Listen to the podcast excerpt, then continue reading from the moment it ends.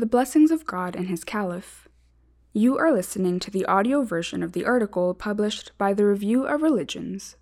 This article was written by Manal Odeh and published on January 26, 2022. It is by Allah's grace that I was born into a God fearing family, keen to raise its children with noble morals, with a love of God Almighty, and in obedience to His teachings. Since childhood, I was told that we should not act in any manner that angers God. The Caliph of the time has been of great importance in our lives. His photo was always hung in our house, and we always enjoyed the poems written by my beloved father about the community and the caliphate. Thus, this environment led me during my teenage years to pray to God Almighty earnestly, to one day grant me a righteous husband like my father, for he was an exemplary role model throughout my life. This was the beginning of my relationship with God Almighty, which culminated in the response to this supplication.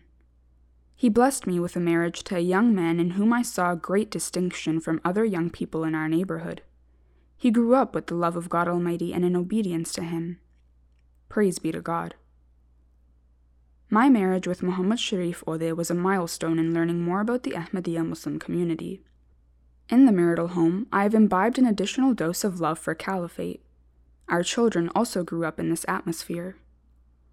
The first of these blessings was visiting the center of caliphate frequently, meeting the fourth caliph, Hazrat Mirza Tahir Ahmad, may Allah have mercy on him, and seeking blessings from his prayers.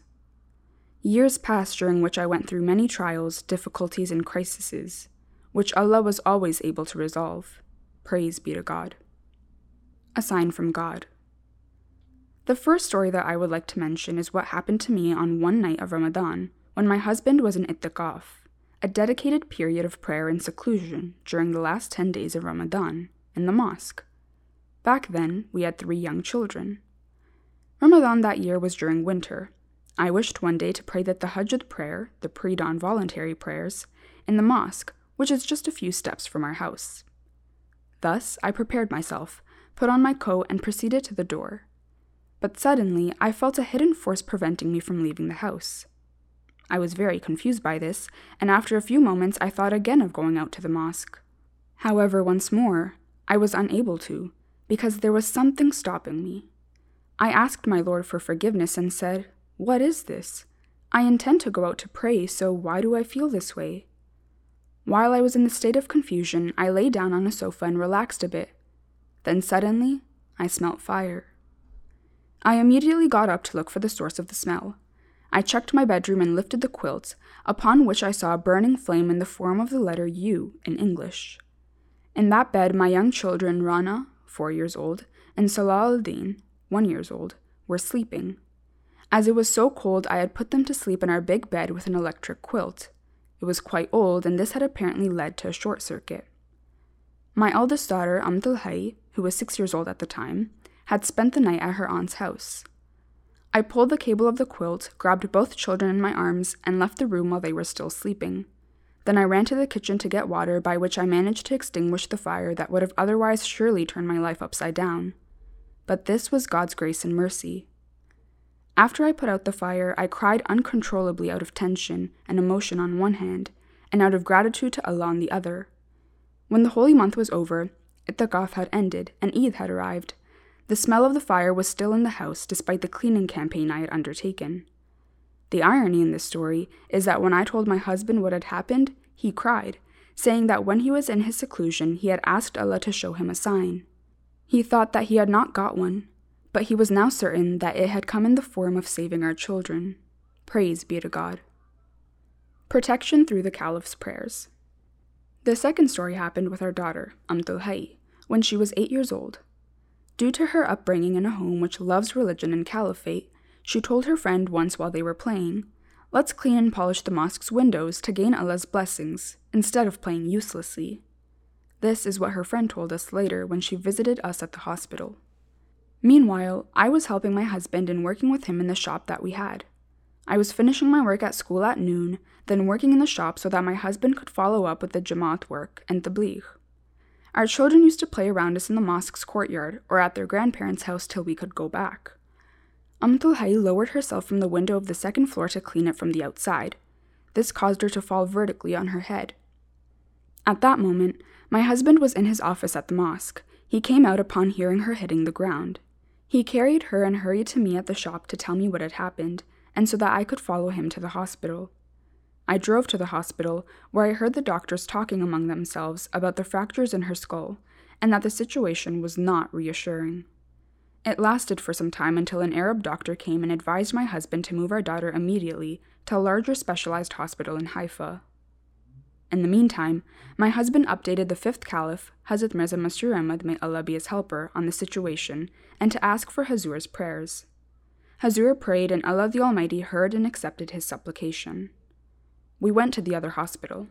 After the examinations and the CT scan, the specialized professor said that there were three fractures in the skull that had caused bleeding, but this bleeding was confined to the layer of the membrane before the brain.